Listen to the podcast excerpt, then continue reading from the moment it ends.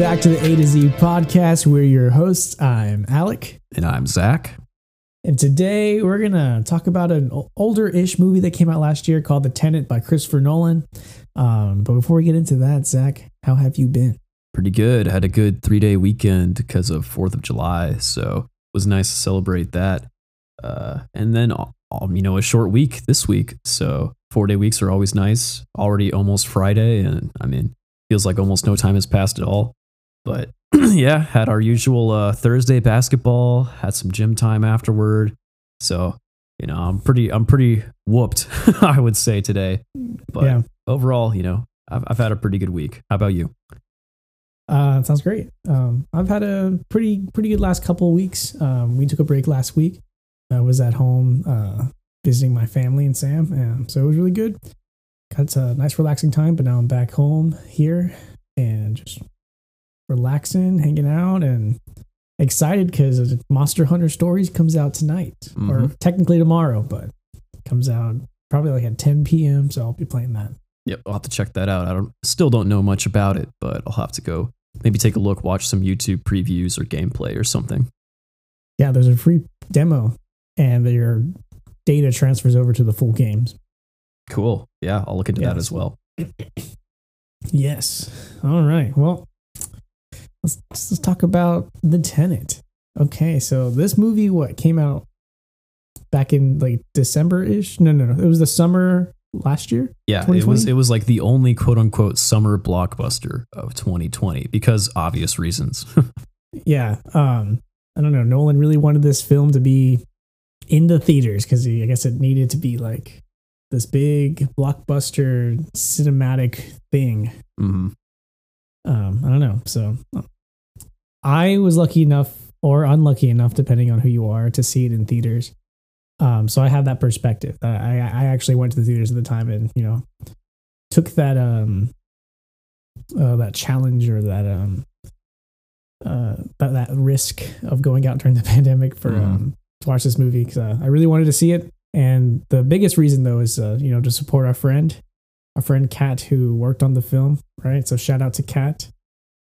Yep. I had to uh, make sure that I looked through all the names on the credits. I stood there with, like, my eyes peeled, like, staring straight at the screen, trying to find her name.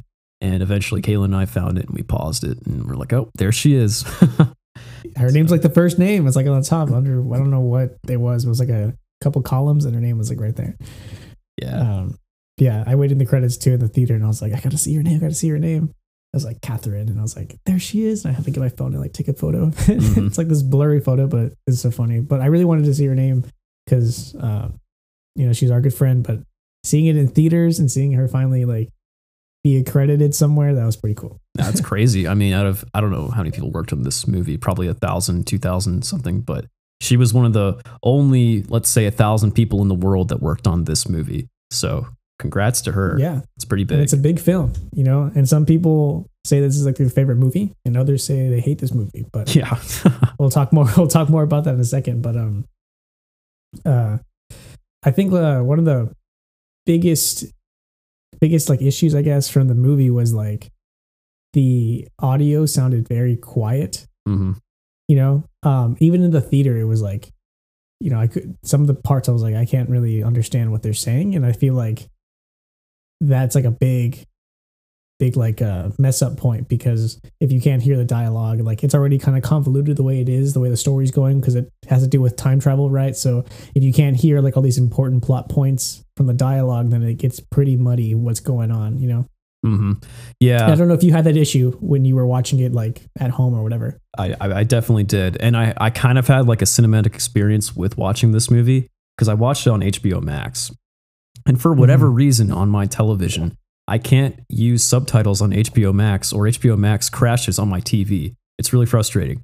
So well, I had to watch Tenet without subtitles. And I'm a person that normally watches subtitles whenever I'm watching movies. Obviously, you can't do that at the theater.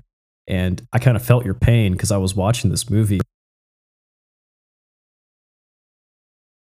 Is you, you really got to keep your ears peeled because the mm. exposition comes at you fast and there's not much of it. So if you don't hear it or like it just goes by too quickly, you're very confused as to what's going on. And adding to that, you know, the audio is just muffled. Sometimes the characters sound like they're mumbling. Sometimes I feel like the background music or the sounds around them are just too loud. And that just adds to the confusing experience this movie was. Exactly. Yeah. Um, but I mean, if you're paying attention to some like the little details, um, then it kind of pays out at the end. Cause some of the things it's like, it was like one of those movies where like, I felt like a, I felt like I was smart because I could like, I feel like I figured it out, you know, mm-hmm. or something. I figured something out. Right. I mean, when I got back home, I had to like, try to like watch a video or something. Cause I was like, okay, well there's plenty that I missed. Right. Right. Um, Um, but there's some things that I caught, like some of the easier things, you know, like, oh, that was her on the boat who falls off. And it's like her from the past going like she's fixed. She's seeing herself being envious of herself, you know, right. Uh, Kat or whatever. Um, like those kind of things, or like the little keychain that Neil has the whole movie that like symbolizes him, like from the very beginning that it was like him in the opera house. And now it's him at the end. You see, cause it like shows the keychain or whatever. So those are the ones that I caught. But then there's like all these like crazy bigger things that I just like wouldn't have known, you know, like um the name, the Tenet, you know, the the palindrome or whatever it's supposed to be, right? And like all these different things. I would like watch these videos and it's like forty minute videos of them trying to explain this movie mm. to people. Yeah, there's a lot um, of detail in this video. Christopher Nolan really packed it full of all kinds of mind-bending stuff and even some references. Uh there was like the Sator stone. You probably saw it in some of the videos you watched. But mm-hmm. a lot of the names of the locations throughout the movie come from the stone. And then obviously Sator is the main antagonist and his name is literally on the stone. So kind of cool how Nolan referenced a, a real life object that has a lot of palindromes in it. Yeah. Um, I think my biggest, even now, because I haven't seen the movie since like last summer or whatever. Um, but my, from what I'm trying to remember, like my confusion was like the whole like Tenet operation and like the protagonist, that's like I think his name actually, like what they call him. Yep, they never they the never pro- say his name at all. He's just the protagonist. He's just the protagonist. He's, he's yeah, the he's self-proclaimed protagonist because you know there's those exactly. scenes where he's like, I'm the protagonist in this story and stuff like that. Yeah. Um, so whatever. So he's the protagonist, but um, from what I'm getting out of like the movie at the very end, like he like becomes like he starts the the whole Tenet thing, right? Mm-hmm. Like he's the guy who like starts it and then brings himself to that point. That that's kind of what I got out of it, but I don't really remember. Yeah, that's like what, essentially, what was your interpretation of what it what it was? Essentially, yeah. At the end, Neil tells him, you know, because he's asking like, who founded Tenet? Neil's like, you did, and he recruited Neil in the future. We're led to believe. Mm-hmm. So Neil, throughout the movie, is actually future Neil that came back to assist him in this pincer attack, right, or this pincer maneuver that they had to do to save the world at this specific point in time.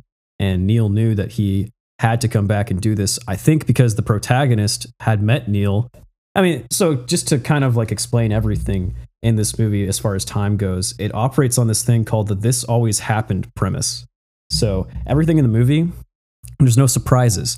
Uh, if you saw something like in a past scene that comes from like a future scene, it was already there in the past scene. So you, you're not surprised by anything basically that happens. Everything that came to be had already happened or was always going to happen. And that's one of the premises of Tenet as well. So the protagonist, anyway, he found he founds Tenet, and I'm pretty sure he knows he needs to train Neil because he saw Neil in the past and he needs to make sure that that happens, right? So he trains Neil, Neil has to come back and then assist him. And then at the end of the movie, Neil's like, this is the end of a very long friendship, but you were the one who recruited me. You're the one that founded Tenet. Mm-hmm. It's so it's just so like interesting, uh, Neil, from the very beginning of the movie. Um, like you said, like he has to train him, right? Mm-hmm. Or he feels like he needs to, so whatever. But at the movie, like he's already known the protagonist for like basically his whole life, right? I mean, he could have even raised Neil because there are some hints, and this is I oh, predicted that, this like midway through the movie that the Max, Max is a kid, right? Yeah, Sator and yeah. Kat's uh, son is actually Neil. And a lot of the like analyses that I've seen, because it never actually says it in the movie, but people basically agree with that assumption. There was even one that said, you know, his name's Maximilian, and I guess the Russian spelling, it has like L I E N at the very end, and a palindrome of that is Neil. So maybe that's why he mm-hmm. goes by Neil. But yeah, that, that's that's highly suggested in the movie. Mm-hmm. Um, here's um kind of a point that's just like... Um, unrelated to a lot of things though, but like the very beginning scene, because I remember sitting in the theater and I was like, oh, I'm excited for this movie, and it's like the opera house, right? Mm-hmm. And you have like the whole like little orchestra down there, and they're like tuning or whatever. And if you look in the back into like the low brass, right? Like they're not using like a concert tuba. They're using like a sousaphone. Interesting. That made me so mad. I'm like, why is this person using a sousaphone? Just bad director down. Things. Yeah, no, no. He's like, he's wearing his whole like concert outfit. They're in like an opera house about to like listen to orchestral music, I'm assuming, or like an opera or something, right? Regardless of what it is. But this guy's out here with like, about to play some like, you know, marching band tunes and the opera. It's a small detail, but it does always kind of make me a bit angry whenever things like that get put into a movie, because someone should have told Nolan, right, or whoever was setting up the set, that, you know, uh, this isn't exactly correct. Someone, someone should have known. I guess with a lot of people that, you know, have always done film for their entire lives, maybe they wouldn't know, but maybe Kat should have told him.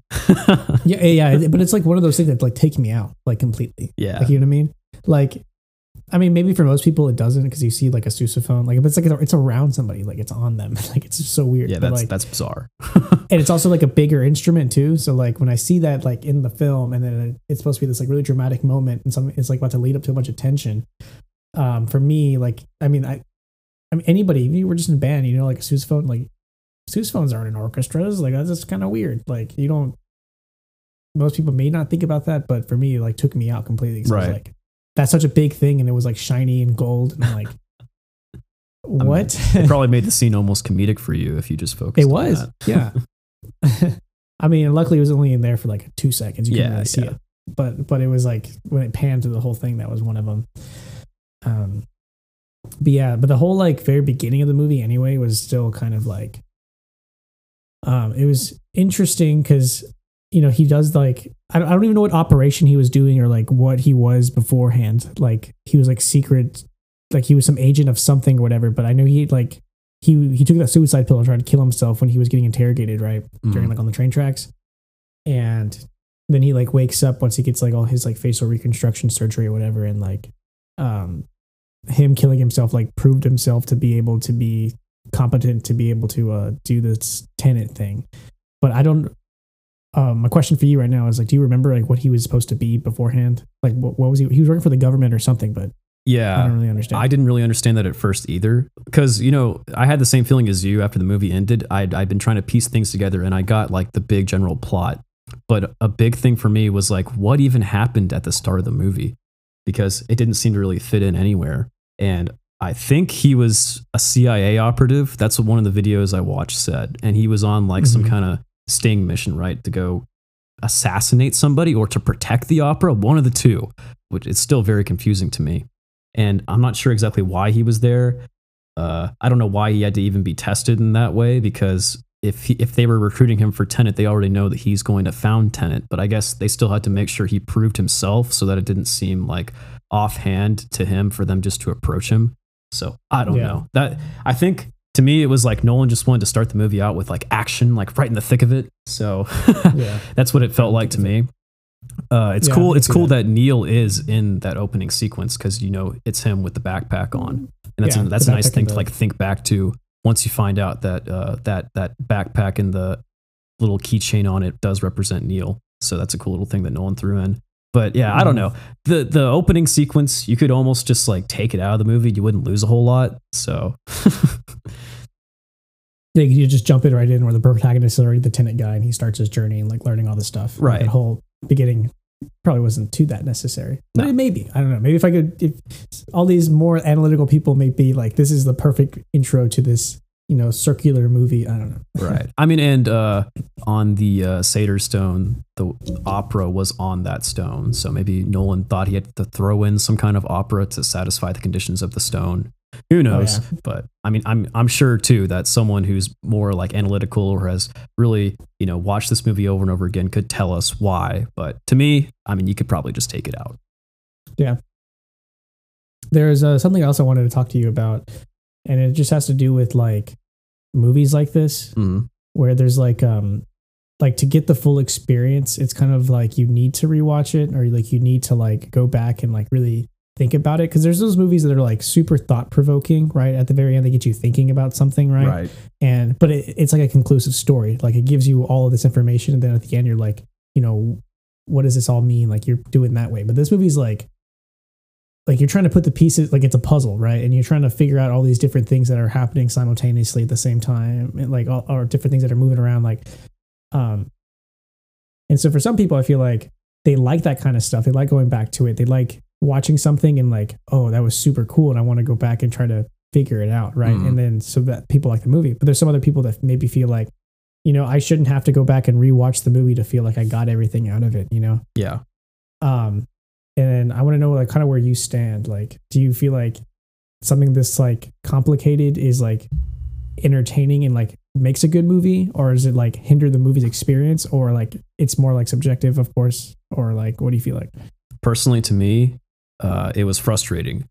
Uh, but you also, as a caveat, you can't really look at this, in my mind, you can't really look at it as a traditional movie, uh, because a traditional movie is like a journey, and you kind of ride with the the characters on the journey, and then it tells like a message, and then at the end, like you had that sit down, you're like, huh, that was thought provoking, or let me reflect on their journey, that was interesting. With this, like you said, it's definitely a puzzle. And to me, that was frustrating. Uh, definitely the first hour and a half of the movie, I would say, I was like, what the heck is going on? Like, I am not enjoying this movie at all. You're not supposed to understand what's happening, but it's very frustrating. And I'm, I'm sure it was frustrating in the theater as well. You're sitting there trying to piece things together, and you're not given any information, basically. And you're just like, what is this? You know, you expected this cinematic mm. experience, this story to be told to you, but it's less of a story and more of just these pieces that finally at the end of the, the movie, you can kind of put together like a puzzle. And some would consider that a pretty good payout. And I agree, you know, it was satisfying at the end to sit down and say, okay, this happened because of this, that makes sense now. But it did lead to some frustration in the first hour and a half, I would say. Uh, I remember I was watching it with Kaylin, and we were starting to get a little disinterested in the hour, the first hour and a half. I was I was still trying to stay glued to the screen because I knew, like, I had heard about this movie because we watched it just a month ago. I'd heard many people talk about it. I had like seen reviews, and I was like, I really got to pay attention so I can understand what's happening. But it was very hard to, because the exposition was all very rushed. Like you said, the dialogue was very low, and then things would just happen. You had to just kind of go with it and just hope that they were explained at the very end of the movie. So it was hard to take it all in and hard to just sit there and enjoy the movie for what it was, when you didn't exactly know what it was leading to. But in yeah. the end, it kind of redeemed itself in the fact that, you know, you still can have that discussion with someone. Like, you watch the movie and you're like, wow, you know, that was thought-provoking. But it's almost like it's thought-provoking in a different way. Like, mm-hmm. take another Nolan movie like Inception. That movie, you could watch it multiple times, but it, it less, you'd watch it more than one time just to like soak more of the details in, rather than it didn't make sense. Like with Inception, it's an equally, not equally, it's less complex than Tenet, because Tenet, I would say, is by far his most complex movie.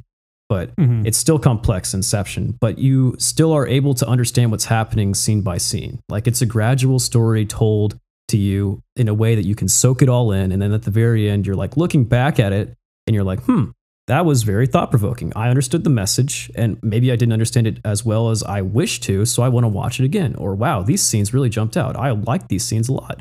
You know, with Tenet, it was just more frustrating. And then, okay, at the end of the movie, let me see if I can piece this movie together so I can get a cohesive story out of this movie. You know what yeah. I mean? Mm-hmm. Um, I was going to compare this movie to Inception, you know, mm-hmm. um, but like, what year did Inception come out? Because I never watched it in theaters, and I really did only seen it once, and mm-hmm. I watched it sometime like off the cuff somewhere, like, and but I I want to know like when that movie came out and the kind of reception that it got, because I feel like it's almost similar to this movie, but like you like you said, the way that you've experienced Inception was like like scene by scene, like the progression of the story made sense to you, and you were entertained the whole time because of like what was going on from the story. Like the story was like making sense up to a point, rather like in the Tenet, it doesn't make any sense to you for the first hour ish because nothing is supposed to, right? You're not supposed to know anything, and all of the like cogs are turning by the time it gets to the end, because you're like, oh, all this is kind of making sense now because the the, the uh, important pieces of the puzzle are becoming revealed toward the end. But from the first half of the movie, you're just like not knowing anything. You're just as, you know, you're learning everything as the protagonist is learning it, which may be a cool thing, but it's also kind of frustrating, like you said. Mm-hmm. yeah, uh, Inception came out in twenty ten, and I'm a huge Christopher Nolan fan. This this Inception is the movie that got me started on like, wow, I, I really am into Nolan films. Uh, mm-hmm. But yeah, it came out in twenty ten. I saw it in theaters, and it was a great experience because, like I said, you could just sit through the whole thing, and it, and it made sense, and you were enthralled by it. Like, I remember watching it. I guess I was only twelve years old at the time, and it still made sense to me, a twelve-year-old kid. And I was just like mesmerized by what I was seeing on screen. It never like lost my attention at all. Whereas with Tenet, because of how confusing it was, it definitely lost my attention a couple times. I'm sad to say it because I really wanted to pay attention to it, and I love Christopher Nolan as a director, but it did lose my attention. Uh, and as a moviegoer, I don't necessarily like that. Uh, the movies I hold in really, really high esteem are the ones that I just can't look away from. Like, it's a transporting experience, taking me to another world that I just don't want to leave. But with this, it was yeah. more of like, I'm scratching my head and really trying to focus, but it's very hard to. Yeah, that's interesting. Like, for me though, when I first watched this movie, like I thought I, like, I felt like I liked it. Like, I was like, wow, that's kind of cool. Like, because like, I was kind of into like the, I want to go home and like, you know, figure this out and watch some other people's takes on it. And like, you know, find out what the timeline's at. Like I was, mm. I was like into that for a couple of days. Like I was like thinking about it. Um, But then, like, I talked to more people, and they're like, "Well, I just didn't like it. I feel like I didn't need." And I'm like, you know, I'm like, is that? Am, am I liking it for a different reason? You know, and you know, and for me, like, I'm like a, in the middle ground for the movie. Like, I, I think for the most part, I think it's like a pretty, pretty cool like work of art. You know, it's like a pretty cool like movie, mm-hmm. um, for like what it is. Um, but like for like the like an average moviegoer, like an average person going into the movie just to see something in the in the cinema, or like, we're bored, so I'm going to go on H B O Max and click on the Tenet because it looks interesting. And then they watch it. They're like, wow, I feel like I just wasted my time. You know what I mean? I could definitely see that happening. And that's why, that's what I was thinking after the movie ended too. I was like, I, cause you know, as, as a cinematic experience, I didn't necessarily enjoy it, but as like a puzzle and, and like a thought provoking in a different type of way, type of movie, I did enjoy it. So I, I'm split half and half as well on this movie. Uh, mm-hmm. But I was like, after the movie ended, I was like, dang, you know, if I wasn't as invested as I decided I was going to be from the start, if I was just an average moviegoer that wanted to be entertained, I would probably hate this movie. So I'm not surprised that a lot of people kind of have mixed reviews of it. And you definitely need to have your attention focused the entire time on this movie. Some people like to mm-hmm. kind of just casually watch movies, and they're like, you know, I just like it because it feels nice just sitting down and watching something, you know, casual.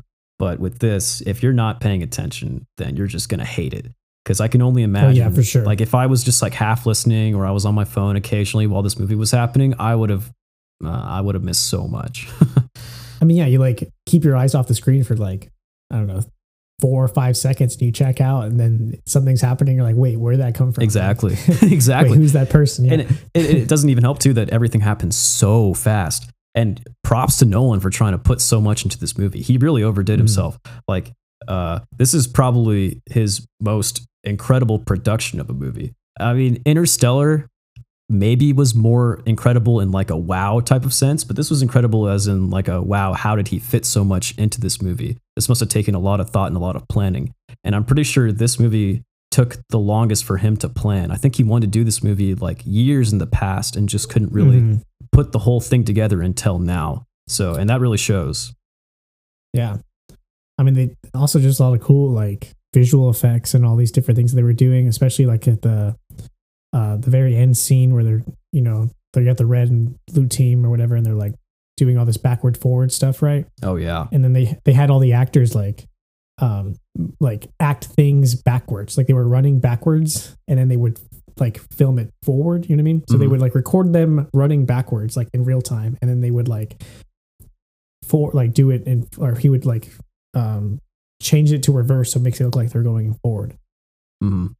The same thing with like some, like the punches stuff. So there's just like really cool things that they were, he was like trying to do in the movie to like show this like inversion of time or whatever. Yeah. And it was revolutionary in my opinion. That's why, even though, I mean, let's let's look at this on a plot standpoint. The plot was relatively simple, right? I think I basically understood the entire plot. Just we're talking just plot, you know. Mm-hmm. At first, I was like, okay, I, I understand this. It didn't take much. Bad guy, bad guy from the future trying to blow up something because right. he's mad about whatever, and then you have to stop the bomb from going off. That's exactly. Like, going like if you, if you really guy. boil it down, it's kind of a typical plot. It's almost like a Bond movie. Uh, yeah. But the technicality of it is where you kind of get bogged down. Mm-hmm. Um, Sator, that guy.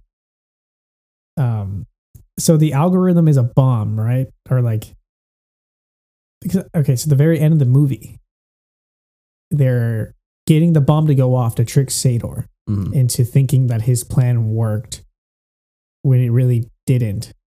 Right. Right. Okay. Yeah. So the, the, the whole ending, that I still have trouble like understanding all of it.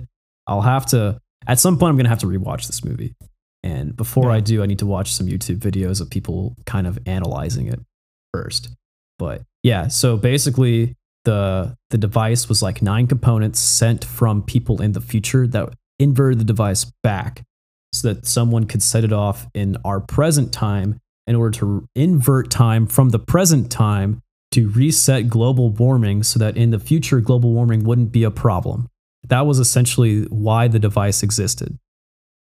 So okay. Sator had the device because he was he was in Russia and he was like digging through some nuclear waste, and they the people who intercepted this, this device, they didn't want it to be set off, so they hid it in like these really terrible locations, radioactive locations. Oh yeah, and well, that's why he was dying. Right, and and he happened to find the device, and you know he he took it, and then he decided this was his mission to assemble all the pieces. And yes, that was why he was dying, because of the radiation that he was exposed yeah. to when he was digging for it.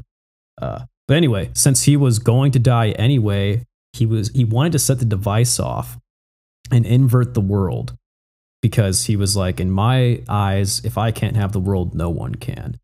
And mm-hmm. so that was the whole thing happening at the end of the movie, which is in the timeline in the middle of the movie, which is kind of confusing. But yeah, and the whole pincer move, which is really cool. I think, in my opinion, that was like the highlight of the movie. Seeing like the team going in through forward time, and also the inverted team like coming back because their mission was done. That's yeah. It's weird to think about. Like as the forward moving team was going in to like start their mission, the inverted team, they were seeing them come back from the mission because they had already finished their part.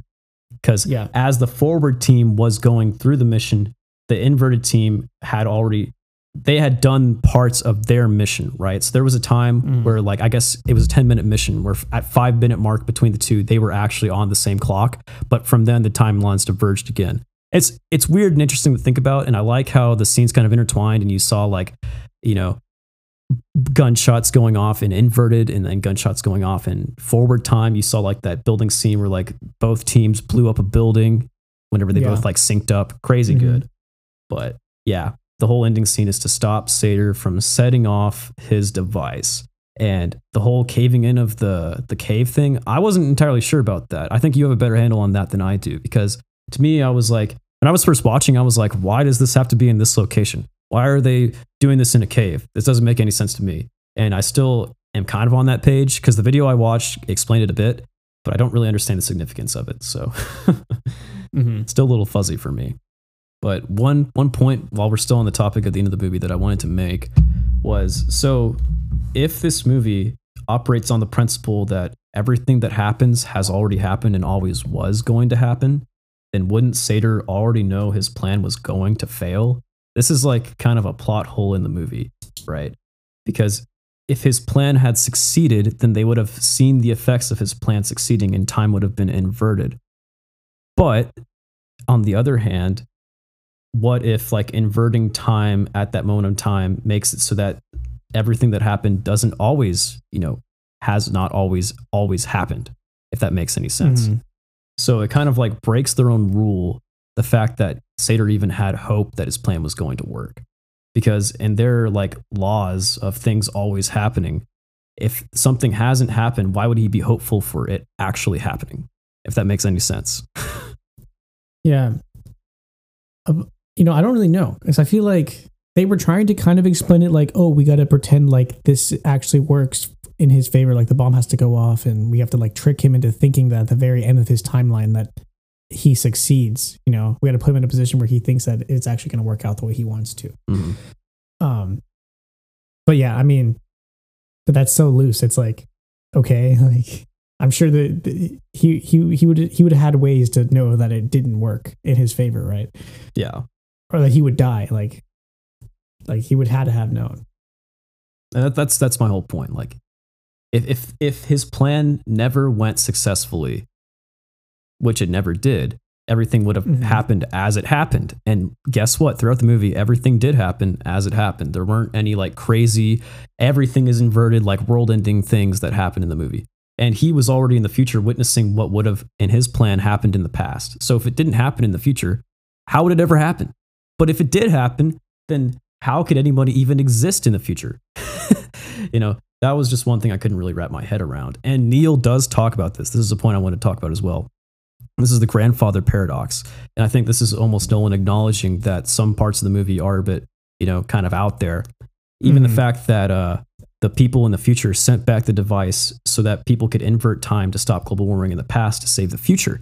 He, he that's when he brings up the grandfather paradox. He was like, if you go back in time and kill your grandfather, like when he was young, how would you ever exist? You know, it doesn't make any sense. Mm-hmm. But the fact that you can do it, Uh, it, it's like with this movie and its rules, those th- kind of things don't make sense. And he acknowledged that, and he said that the people from the future were so desperate to solve their global warming problem, they were going to take a risk, you know, on a, on a, like on they're on the edge, and we're like, okay, maybe this will work, maybe this will solve our problems, and at the very least, our world is already at, at its end, like it's going to be destroyed anyway, so we have to try something, right? But that that whole concept was like kind of sketch to me. You know, but whenever you deal with time travel, there's always something confusing and always like some rule that is like an oxy, not an oxymoron, a paradox that happens. Yeah. So, I don't know. At that point, you get into like branching timelines, right? Yeah. Like, because like that's what it. Because then if it's like if it like the grandfather paradox, you would have to say like you're like on a sing like a the timeline is a single line. You know, like in Loki, it's the freaking the sacred timeline. timeline right? Yeah, the sacred timeline. But if you go back, you're like you're you're rocking on your timeline, but then you build a time machine in that timeline. You go back in time to kill your grandfather. Your grandfather's dead in this new branching timeline, but you're existing on what you were on. But now this grandfather from this different point, you know, if we're talking Loki now, we got a variant, right? You got a variant grandpa who just died and a variant you who's leaving your timeline. Right. And then you will never exist in the new timeline that you just branched. So yes. Explaining it like that, easy, makes sense. But that's not how this movie works, right? Because it's inverted. There's not mm-hmm. actual time travel. You're just inverted through existing time. And that yeah, was exactly. another thing that was like hard for me to wrap my head around as well. Because you can understand the whole thing and think of it just as like, oh, it's time travel, but it's really not. A different copies of yourself can exist within your same timeline at the same time. And uh, the video I watched was like at some point, Neil probably had six copies of himself in existence at one point in time. Oh yeah. So with That's this, like, how could you ever have branching timelines? It's always one timeline since you're moving inverted through the same timeline. That's why mm-hmm. this was such a big paradox in this movie to me, because, and especially with Sator trying to make his plan happen. If his plan did happen, that would create a branching timeline, and maybe that was Nolan's point. Like the whenever the device went off, maybe it was such a cataclysmic event with everything being inverted that it would cause a branching timeline. I'm not sure. That's another question that, you know, we'd have to ask and think about. But yeah, uh, when me and Kaylin were trying to logic all this out, we did bring like the Avengers Endgame into the conversation, because Avengers Endgame has kind of a, the same philosophy about like a, a single timeline. And it's like the sacred timeline, obviously, because that's discussed in Loki. But with them, it was like things that happened in the past. If you go back and change something, it it didn't happen like that in the past. Like whenever they go back in time and Captain America fights himself, he didn't actually do that back in the first Avengers movie, and he has no memory of doing that. But whenever they did that, they inserted that new thing into the timeline, but then from there the same timeline continued as if nothing had changed. They just like inserted a new piece, but then after the new piece was inserted and they went back to the future, the timeline continued as normal. That was their way of mm-hmm. doing like one single timeline. In this movie, though, it's like if something happened in the past, it did happen in the past, but they make steps and precautions as to not like encounter yourself, so you wouldn't have any memory of it happening in the past. That was like one of their number one rules. And it's good that Nolan put that in, because if he didn't put that in, this movie would make no, no sense at all. So I don't I don't even know if what I'm saying is making sense. I hope it is, but It's it's very confusing, just that aspect I'm, of it. I mean, if you haven't seen this movie, then it wouldn't make any sense. No, it'd make no sense at all. Um, it sounds yeah, like I'm talking yeah. nonsense, but yeah. Um, but it's it's like the the scene where the protagonist goes into the, the airport for the first time, and then that guy come like those guys with the masks come in, mm-hmm. right?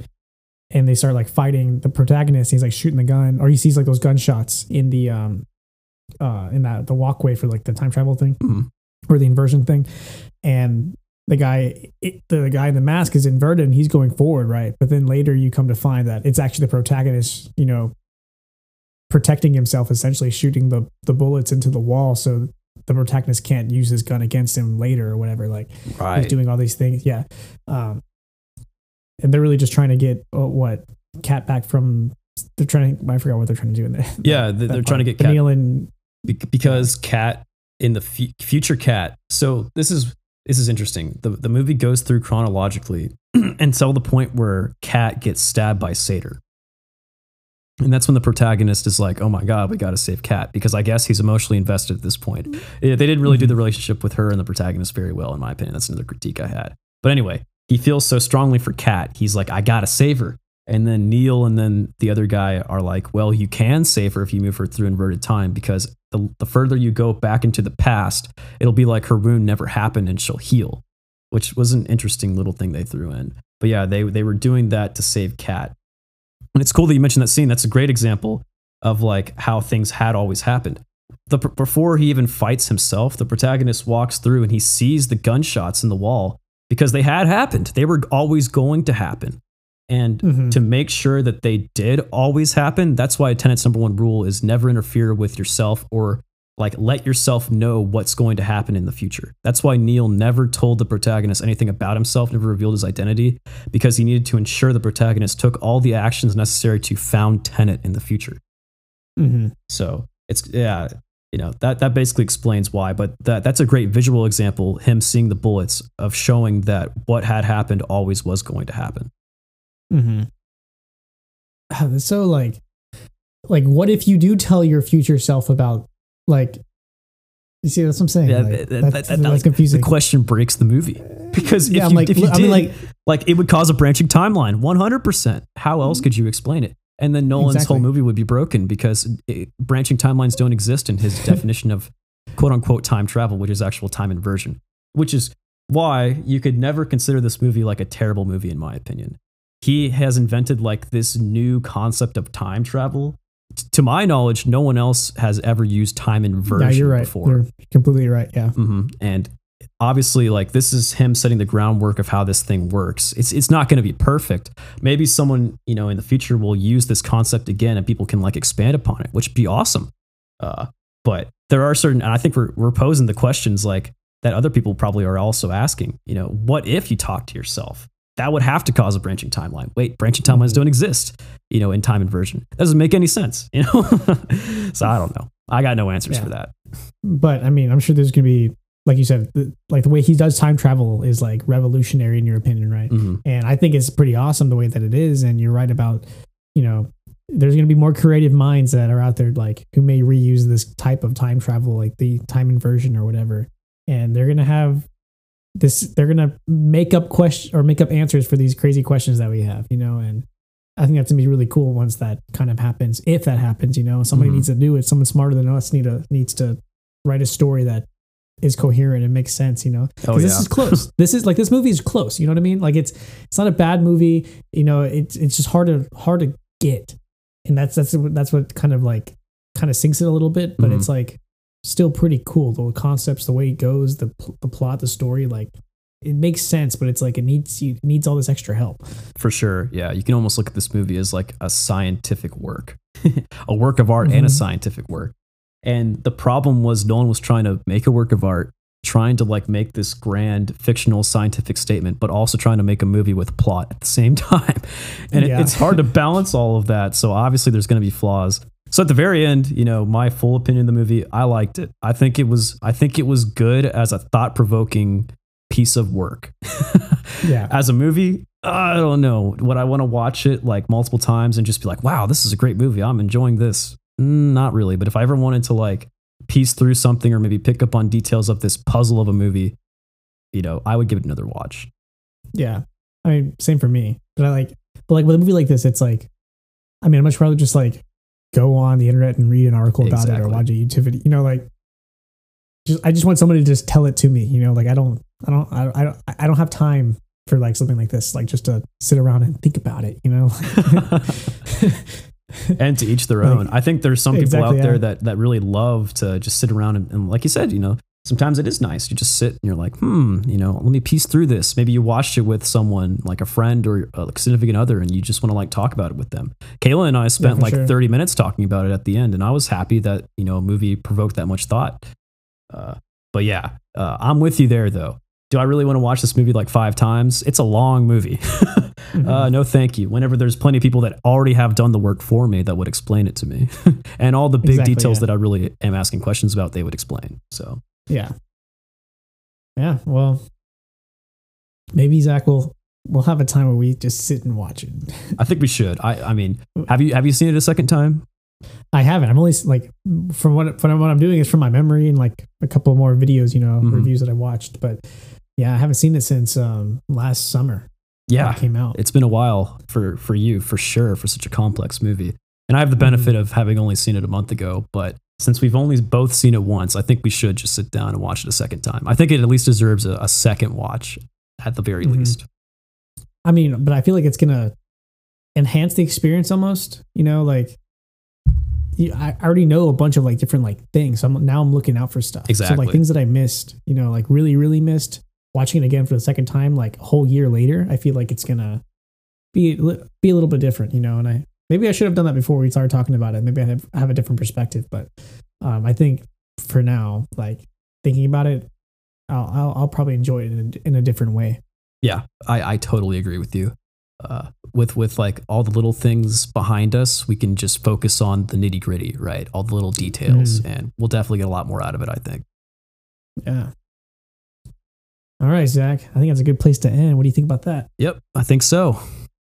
All right. Well, hope you guys enjoyed that. Um, we'll be uh, talking about something next week, something cool, something exciting. Uh, but until then, Zach, I'll see you next time. Sounds good. See ya. See ya.